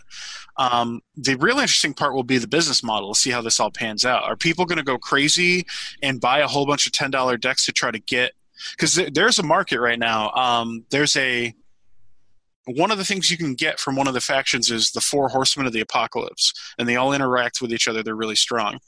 It is actually – those decks are pretty popular for people looking for quote-unquote busted decks, but there's a really small percentage chance that you can get them to ha- appear in your deck twice, which means you get eight Horsemen of the Apocalypse. You get oh, two of each. Yeah. Those have sold on uh, eBay and other sites for like upwards of one hundred fifty dollars, two hundred dollars. Per card. So, per the deck. No, for the deck. deck. Oh, for yeah. the deck. Yeah. yeah. For a ten dollar deck, you're getting two hundred dollars. Wow, that's a good turn. That's not, but that's a really small chance. It's like one in two thousand where that can happen or something like that. Somebody broke down the math on it. It's a really small chance. Yeah. Um, but yeah, stuff like that could happen. But competitively, what's neat about that is if you have this super busted deck, uh, the way the mechanics work is you're going to get shut down. When you go to play against somebody in a tournament, even if it's a local tournament, and you've been winning a lot, they're going to see in the app that you, that you have penalties against you. So when you play the game, you're going to have to play against those penalties. It's basically hand size. Like you can't draw as many cards and stuff. Uh, it's a really interesting thing. We'll see how it all works out. So. I'm, I'm in, I'm in for it. Um, because of the, the ease of entry, you know, Um, so yeah, whatever they got going on locally, I'm, I'm down. Whatever they have going on at Dragon Con, I'm down. Yeah, that'll be fun. Phil, did you, did you fart in your room? What's going on there? That's... Oh, constantly, constantly. That was the face. Like I was like, ooh, somebody, somebody here. That is the face Phil makes when he memes, and he knows he memes well. Keyforge, boy. Catch it. Uh, wow. No, I'd be down for ten bucks. I'd be down to grab a pack at Dragon Con and play. Mm-hmm. You know, just to see how it plays if out. If the game's still around, then I'm down too. Yeah, hey, you never know, right? You don't know how these things are going to go. Now we're down to the moral of the story this week. The moral. What we're reading, watching, and playing. Klotz, what you drinking, man? Oh, I'm drinking. Bro, I'm drinking. I'm drinking local brewery Saranac. Their Oktoberfest. It's delicious. Nice. Nice. Brewed right here in Utica, New York. Um, it's, it's tasty. Oh, That's my energy. That's how I turned what out. I've been reading, watching, and playing, though, uh, the big news of the week, obviously, is that just this past Friday, Let's Go Pikachu and or Eevee came out. Yeah, it's Phil losing his headphones over it. I am a fresh Let's Go Eevee owner, as well as a fresh, uh, I almost called it a Wii U, a fresh Switch owner. And, uh, so yeah. Us. So how, how many Magic the Gathering cards did that cost? Oh, it's so funny that you say that. Cause I, I know I know your job. I know how you make your living. I mean, let's not talk about it on the show. Let's just say that I handed a, a stack of cards like this to somebody and walked away with a lot of hundreds of dollars. All right. Um, All right. But yeah, no. Uh, so, you know, I haven't really jumped into Let's Go quite yet. I, I've played around with it a little bit, just the initial stuff. Um, I'm really kind of just getting to know the Wii and everything. I'm actually on the hunt because, you know, we're recording this a few days before Thanksgiving, and obviously it's Black Friday week, and it's obviously now twenty eighteen, and we don't do Black Friday sales on Black Friday anymore, so everybody's sales are rip roaring and going already. Yeah. Um, I mean, obviously there'll be doorbusters on Thanksgiving and Black Friday, but a lot of good deals are already rocking and rolling. Um, I recently also picked up Gundam Versus for PlayStation four. Uh, that game is cheap. I got it pre-owned at um, GameStop. I only paid like twenty dollars, I think it was. Uh, that's a cool game. It's got a fuckload of Gundams from all the different shows, most of the different shows. Uh, it doesn't have every single Gundam that's ever been on t- on the on a show or a movie or whatever, but it has a lot of them, and it's pretty cool. It's, uh, you know, you go through missions, you can do online play and stuff, and you get to pick which ones you want to play as and, and fuck around with them. It's great. I also literally just bought, speaking of Black Friday, Horizon Zero Dawn Complete Edition. Nice. Because GameStop is selling this. This comes with the D L C for ten dollars right now. Whoa. Complete Edition. This game just came out two years ago. Is that new or used? New. Brand new. So, so give me a rundown on Horizon. It's vaguely familiar, but I don't know much about this, it. This game was absolutely huge. Uh, it's a big open-world game, kind of like your Fallout or your Skyrim type thing. It's a futuristic post-apocalyptic setting where uh, there are these beasts that are – they're techno-beasts, basically. I don't know what they're called in – They're ro- they're robotic monsters uh, that look like animals and stuff that are, inhabit the world, and humanity's on the back foot. You know, they're they're living in the corners of the world, but it's not it's not easy going. And you play as this awesome plucky lady character who has just come of age and has to find her way in the world and figure out what the hell's going on. Um, you use a bow and traps and shit on these giant robots, and it's dope. This was. Two years ago, twenty sixteen, when this game came out, it was one of the games of the year for sure. It is honestly probably one of the most well-received and well-reviewed games in years. Yep. Like, nobody's got anything bad to say about this game unless they just hate the genre completely. Um, really popular. Like, the cover of this complete edition says uh, ten out of ten P S Lifestyle, nine point five P S Universe, nine point three I G N. Giant Bomb gave it five stars. Nerdist gave it four point five out of five. Like, everybody loved this game, and it's got so much in it. It's a beautiful-looking game. It runs really well on the P S four. It has so much going on, and a ton of story, a ton of little nooks and crannies and little tidbits and flavor. And it has one expansion, and it comes with this. And if you can still find it, if this show gets out in time for the holidays, uh, I bought the last one at my local GameStop. I saw it. I was hemming and hawing on it, and I was like, ten dollars, I got to have it. I, I was going to say, not. I mean, I don't want to be in your business, but you were hemming and hawing on ten bucks. Well, I was hemming and hawing on it because my roommate owns the game, but he doesn't have the D L C. Gotcha, gotcha. So my logic was like, the D L C is probably ten dollars or more easily. I haven't looked up looked it up in the PlayStation Store or anything, but I'm like, you can get it online. You can buy it online from GameStop right now for ten bucks. Right. Oh, I'm going to the store tomorrow. Yeah. Uh, yeah. So to get the the core game, which had, you know, dozens of hours, like it's an easy sixty, seventy hour game if you want to make it be that. that big if you want to do everything. And uh, to get the D L C as well for ten bucks is a steal, literally. Uh, similarly, they've got some other great stuff too. Uh, Last of Us Remastered, the Greatest Hits one, is only fifteen dollars. I almost grabbed that, but I, I still have it for... That, that's weird because um, it was ten dollars last Black Friday. Yeah. Because I, I got my P S four Pro last uh, Thanksgiving, and um, that was the big sale last year. It was Last of Us, and I was like, man, I've been meaning to check this out. So it went up five bucks in the year. Yeah.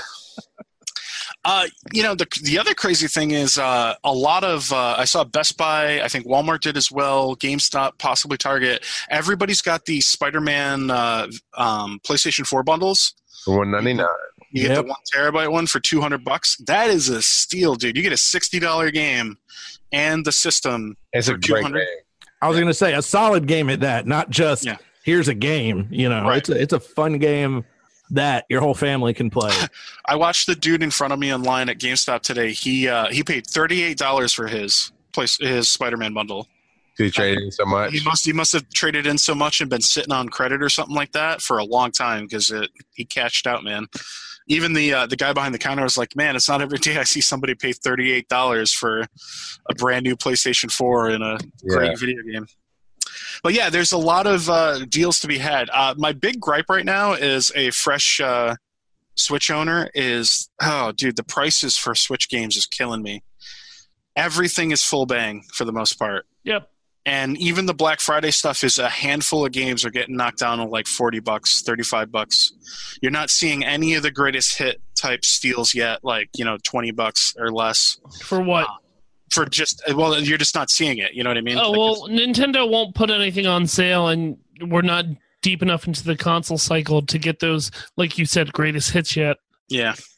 The one standout for me that I saw, um, there are a couple here and there, but the one standout for me that I was looking at was, um, Xenoblade Chronicles two is thirty-five dollars at a couple places, so it's, I was it's good. I was hoping to grab that. Um, you should. But yeah, I because I, I was telling Phil earlier today, like I wasn't gonna get Let's Go because I wasn't so like the last couple Pokemon games I've gotten, I've played for a little bit and then just dropped. I didn't feel like I got my money's worth for the D S ones. I got this one because of its interaction with Pokemon Go. Uh, for those who don't know, you can one-way transfer things from your Pokemon Go, Gen one stuff from your Pokemon Go account and transfer them to Let's Go. Uh, but then they're dead there. They stay there forever. That's your trophy case. Um, my logic behind that is uh, Pokemon Go is a mobile game. It's not going to last forever. But Let's Go is a game that will technically last forever. So all those shinies and shit you catch from Gen one, you can throw them in that game, and that's your trophy case. Have you uh, transferred anything over yet? No, you got to play through the game a little bit. You got to play yep. about five, six hours, I think that somebody said. Uh, get through a bit of the story. But, yeah. So that's, that's – oh, and I watched Basketball this past week and Yay! forgot how amazing that movie is. You're a little bitch. No, no. You're not little, a, yeah, but you're a piece of shit. You can suck the chrome off a trailer hitch. Uh, do you want me to get started on the second one? That was a great bit. Yeah. That movie's wonderful. So that's where I'm at. Cool, Phil. Oh man, I've, I God, it's just taking over my life. It's just, pika, I got. Pika. Uh, well, here's the you. You joke about that, but yes. So, I've put twelve hours into Pokemon Let's Go over two days, three days. It's all I can do, and when I'm not doing that, I'm watching the Indigo League anime on, on Netflix now, and it's been fun. I, I, you know, I'm I'm a nineties kid, so you know, uh, Red and Blue, Kanto is is my jam, and it's my favorite. You know, it's kind of like Doctor Who. Whoever your first doctor is, traditionally, is your favorite doctor. So, uh, yeah, I just I can't stop, and I I bought the uh, the special edition that came with the Pokeball that had Mew inside of it, and I bought it because I thought they were going to be hard to find, um, but in Shippensburg, Pennsylvania, um, they are just still on shelves, even loose. You you know get the the Pokemon Go Plus ball anywhere out with here with Mew in it and all that too. Yep, it's got Mew built into it. Um, But it's been great. I, I don't regret making that purchase because it, it's a wonderful controller for this game. It feels perfect. Mm-hmm. You know, I don't have to keep what uh, uh, I know it's it's very small inconvenience, but the Joy-Con, I don't. My hands are too big for them, so to have a, a an actual ball in my hand with a joystick on it has been fucking perfect. Oh wow! Sorry. Raising. Uh, uh, well, you know, I went to art school, so it's yeah. not the first or the last. Um, true, true enough. But also, uh, my my kid's been playing it with me as well, and sometimes uh, when we hit those lower end Pokemons with the Rattatas or the the Pidgeys, I'll I'll throw it into catch mode and uh, strap it onto his hand and let him throw the ball at the screen, and it's been pretty fun for the both of us. So. Awesome. But that's all I've been doing, man. It's just Pokemons upon Pokemons upon Pokemons. Have you used it with your phone doing the go? So, no, I haven't. Even though I've put no, you know, eleven hours in, twelve hours in, I haven't gotten to the research facility yet well, for that to ball. happen. Have you used connected the ball to your phone to use it? Oh, no, no, I haven't. So, so what you can do is you can take that out and use it as a Pokemon Plus. Um, I haven't had time to do that yet. Um, you can also transfer your Pokemon from the Let's Go and put it into the ball and then walk around with it, and it's, right. it, it, it levels up your your in-game Pokemon as you walk around with the thing in your pocket. So I haven't done either. I was I was hoping to do it tomorrow because I, I have a couple, couple hours of free time tomorrow, so I'll probably uh, end up doing that then. But I've been pretty happy with another re-release that Nintendo has made me pay sixty bucks for. Sorry, ninety bucks for. Yeah. At least you did save some money getting the game and the, the Pokeball. I mean, you saved... And, uh, well, yeah, no, no, I know. And I, I got a Mew in it as well, so it's worth it. I, I'm really enjoying the shit out of it. Well, the cool part is the Pokeball is applicable to Pokemon Go. Correct. It, it's a because uh, Sean Sean actually the reason I have a Wii is because my roommate Sean he bought the um, Let's Go special bundled uh, Wii, so I got the the hand me down one he's had for about a year now, um, which is basically why I could afford it because yeah they, they're still pretty expensive, but. Um, Yeah, that bundle, like, he couldn't find it any place locally, but he was able to order it from Amazon, so it came in today. Um, and it looks great. Like, they did a great job on it and everything, but um, it's not cheap, dude. Like, it's four hundred dollars. Like, yeah. you, pay, you pay for everything. You know, you pay three hundred dollars for the console. You pay sixty dollars for the game. You pay forty dollars essentially for the you Pokeball. You pay ten bucks on the, the controller. Yeah, exactly. It's, Which then you pay in shipping. Yeah, yeah. Well, it's Amazon, so. No, I know, I know. But yeah, no, I just, I was kind of like, damn, dude, they didn't cut you any. Like, I felt like you should have at least gotten the Pokeball for free. Nope. Yeah. You know? You got your Mew for free. Why would they give you anything else? Oh, yeah. Um, ooh, cool. Yeah. It is. Uh, call in, uh, if you don't mind, call in uh, after you play with it this week. Call oh, in. yeah, no, I'll call you live as I just play no, around with my ball. I don't want a Dennis thing where you put music behind it and stuff. I just want, you know. But Tony, man, what have you been watching or playing or reading this week?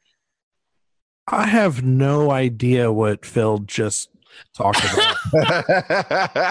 God, you sound like my wife. For like fifteen minutes, I was like, "Ah, bruh, okay." Now I'm, I'm.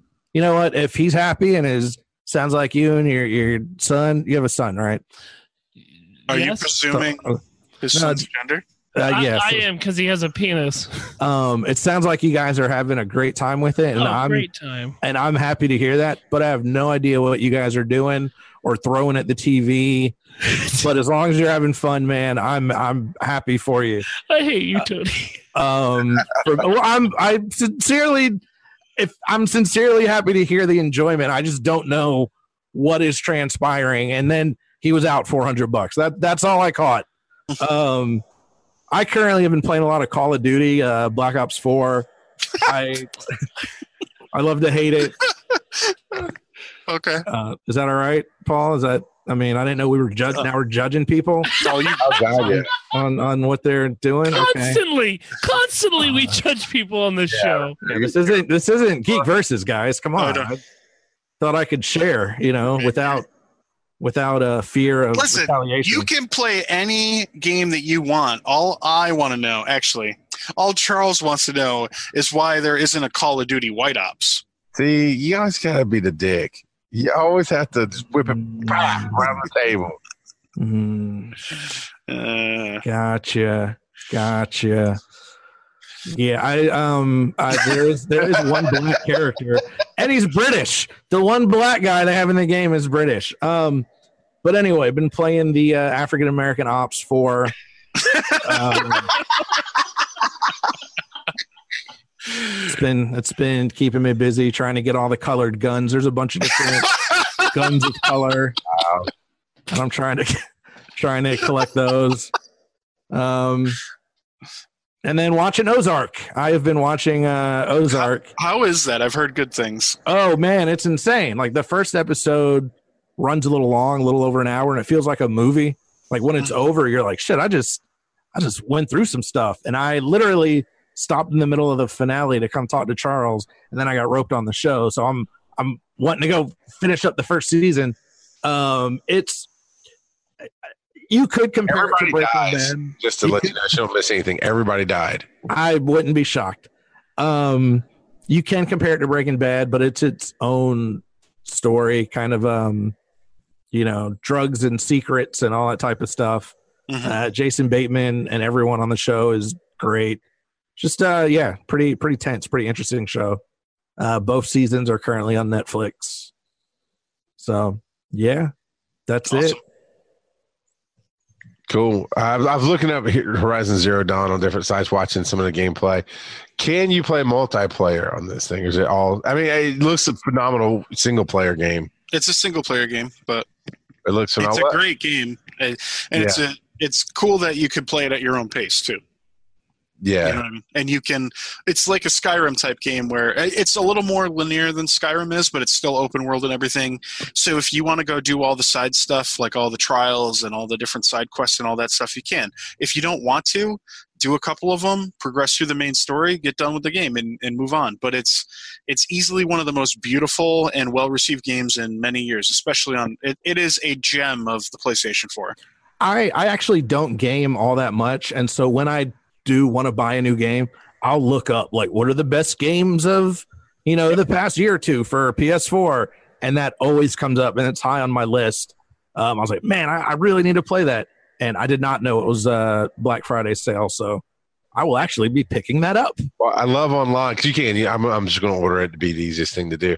Uh, buy new nine ninety-nine, regular price nineteen ninety-nine, buy pre-owned eighteen ninety-nine. Yeah. Unless you have Power Up, you get it for seventeen oh nine. Still, they didn't slide. I figured they would have put the pre-owned on sale. No, because they make straight profit on the pre-sale, uh, the the pre-owned. Yeah. You know. Yeah. I'm not gonna cut that shit. Cut that well, shit. Well, well, yeah, but when nobody buys it because it's twice as much as new like, right now. Though, well, yeah, in a week it'll be better. Yeah. True. True that, yo. I mean, uh, GameStop in particular actually has a lot of good games in the sale right now. Uh, Detroit Become Human is only twenty. That's half price already. That game only came out a couple months ago. Uh, that's a narrative game. That's it's a really cool yeah. looking game. It's uh, kind of your whole like are androids people type things storyline. No. Um, No. Uh, Uncharted Lost Legacy is ten bucks. Uncharted Nathan Drake Collection is ten dollars. God of War is only thirty. Uncharted four is fifteen. Uh, Overwatch Legendary Edition is twenty.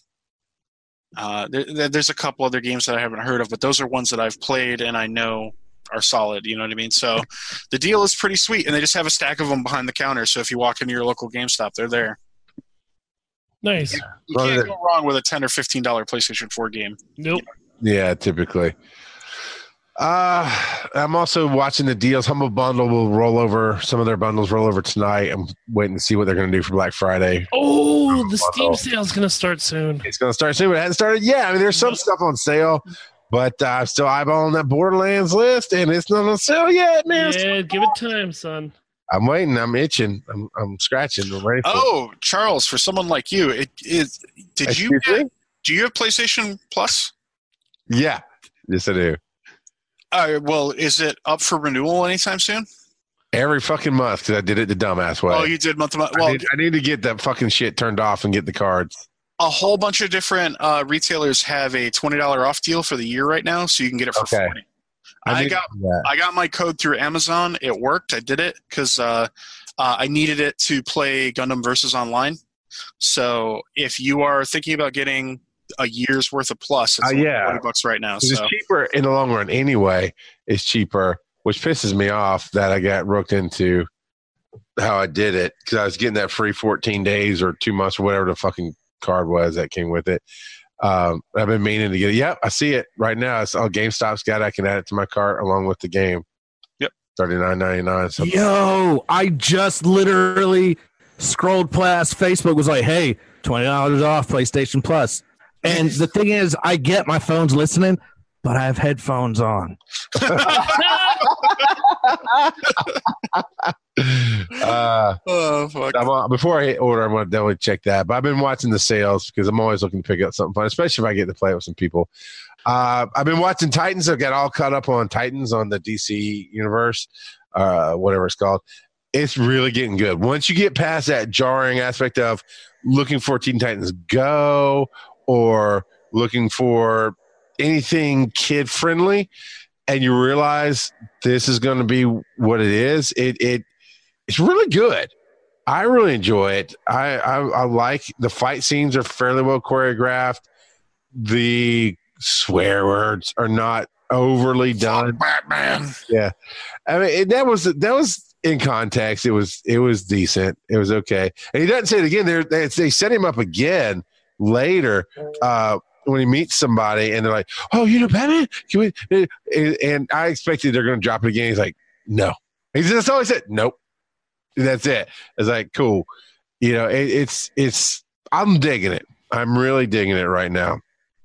So that's where I'm at there. I think I talked about Bulletstorm a little bit last week, so I'll skip that. But I got with Phil and Kurt and Suzanne last night. We played some Left four Dead too. Finally got my controller dialed in ninety-five percent of the way, and uh, I'm happy with how it's reacting in the game. And we went and killed some zombies, and Suzanne uh, really, really enjoyed herself apparently. So uh, and our, our, our uh, one of our most faithful listeners across the board of different shows on Twitch is uh, Nicole zero nine nine one. She came out and supported us. It's on G S T Media. You can watch that on Twitch uh, for next week or so, I guess, before it goes away. And we had Big Jim come out from the Botch patron, patronage. And uh, Nicole's like, no lie, I could watch this shit every Sunday. So yeah, it was good times, man. Um, you know, everyone here in Shippensburg had a fun time. And uh, I can't wait for this to, to jump off the ground and, and start rolling forward. Yeah, it's fun, and that's the thing. When we're, I think we're gonna cover sales a little bit more. I, I really, because I get something out of it, you know. Oh, should I go look at this? Should I buy that? And Paul, I mean, you dropping, you know, Horizon. I'd barely heard of it. I'd heard good things, whatever. You know, you talking about it and bringing the sale at the same time. It's like, all right, now it's in my cart. Now I'm probably gonna drop ten bucks on it and, and get it. I mean, uh, I probably would have bought that game at twenty dollars for the complete edition. Ten dollars is just literally a steal. Like, yeah. yeah. So uh, it, it's it's good stuff. Uh, so I think we're gonna do more of that because I, I need it. Um, I like it, and, and you know, I, I you should say, yeah, I buy one game a year. Uh, it's one new price, you know, uh, a brand new blockbuster, high price, sixty dollar game, which was Spider-Man this year. But I think uh, it was last January we got Titanfall two and played that for a while, and then I only paid ten dollars for that too. Yeah, ah, pay ten bucks for that. I'm gonna pay ten bucks for Horizon and pay that for myself. I'm gonna pick up. Uh, well, I picked up Left four Dead when you talked about it, Paul, a couple weeks ago, where it was three bucks for the entire first and second game. Yeah, let me know when you guys are playing again sometime because I own I yeah, own we'll that play. for like six years and I've literally never played it with friends before. Yeah, we'll bring it. It's a, it's so. a good time. It's a good time. You have to drink. It's, drinking is mandatory on that. Okay, no problem. All right, well, that's going to be the end of that. Tony, besides on your Facebook, on your phone, where can they find you, sir? I'm sorry. I, again, as I mentioned, um, Charles and I met an hour before the show to talk about some podcast things. I did not plan to come on the show. I did not wear pants. And I've had to, I've had to use the bathroom for like two hours now. Oh yeah. Same. I record videos. So you can't get up. But I didn't want to get up and walk off in my, my boxer briefs. And so I've been miserable, and I've just been scrolling through my phone doing the virtual pee-pee dance. Uh, uh, but if you want to check out myself and my friends Betty and Casey, we are uh, the Geek Versus podcast. We are at uh, Geek Versus. That's G E E K V R S U S dot com or your favorite podcast app. Cool. Paul, where can they find you? You can find me on Twitter at SoapboxGSTU, and you can find me out in Generation One Pokemans for the coming weeks. Uh, dude, it's going to be sweet to like throw uh, my Switch up on the big, you know, my big screen T V in my bedroom and catch Pokemon from bed, and not have it be on my tiny little D S where I'm like, oh, man. So I can't wait to throw a Joy-Con across the room on accident, though. That'll happen. Well, uh, if you're wearing the straps, you don't have to worry about it. Uh, don't don't tell me what to do in my so bedroom. Paul is going to get his strap on in his bed for the Pokemon. Hey, all whenever right. I'm out and about, I stay strapped. You never know. Pika, pika. Blah, blah. Phil, where can they find you? Uh, uh, Jesus Christ. Uh, the, the the Twitters is uh, Imaginary Nomad. Uh, we're getting closer to Smash Brothers, and my Switch code is pinned to the top of my Twitter handle. So get that ready so you can kick the shit out of me in Smash Brothers in a couple weeks. And uh, what Instagram is on Avery Allen one. Hi, I'm Rock Got a Podcast, and across all social media, Twitter shortens it up to Rock Got a Pod. And tons of awesome shows all around. Check out the Georgia Institute of E M S on Facebook for my Friday shows. And then we do Breaking the Panel here. Sunday nights, G S two Media for now. We're doing some test runs, and that'll swap over to F T H Beyond once we really get it locked in good. F T H Beyond Thursday nights, including this Thursday night. Well, this past Thursday night, since this will come out after that, maybe. Uh, but Thanksgiving night, uh, uh, not Klotz, we used to do the show. The other Kurt. Not Klotz. Kurt. Kurt. Yeah, there's Phil Not Klotz, and there's Kurt Not Klotz. So uh, Kurt Not Klotz is going to be on. We're going to have our turkey hangovers and play some Marvel Strike Force together. So it's going to be blast over on twitch.tv forward slash FTH Beyond. You can be on the show, patreon.com forward slash breaking the panel. We'll get you into our groups, and you can support the show, do all kind of awesome stuff. B T P at giant size team up dot com is the email, and giant size team up dot com forward slash breaking the panel. Off on the right-hand side of the screen is a tab that you can click on and leave your voicemail. We'd love to hear from you. But, you know, until next week, do you have any parting words for Chris? Bring some sand home, Chris. Phil, uh, uh, Tony needs it in his in his litter box. He didn't have to no, get up in the podcast. Phil, why don't, why don't you repeat the sentiment you had last week, Phil? No, no, no, no. I'm good. Yeah. Enunciate. See, Tony can teach you about saying duh and k. And g- really good. Can I? Why? What? Because you enunciated well tonight, sir. Oh, I'm well spoken. Okay, thanks. I appreciate the compliment. Appreciate All right, we're out of here. We'll see everybody next week. I have a bladder infection now. Breaking the Panel is the flagship podcast on the Giant Size Team Up Network. You can support the show at patreon.com slash breaking the panel, and you'll find more of our amazing podcasts at giant size team up dot com.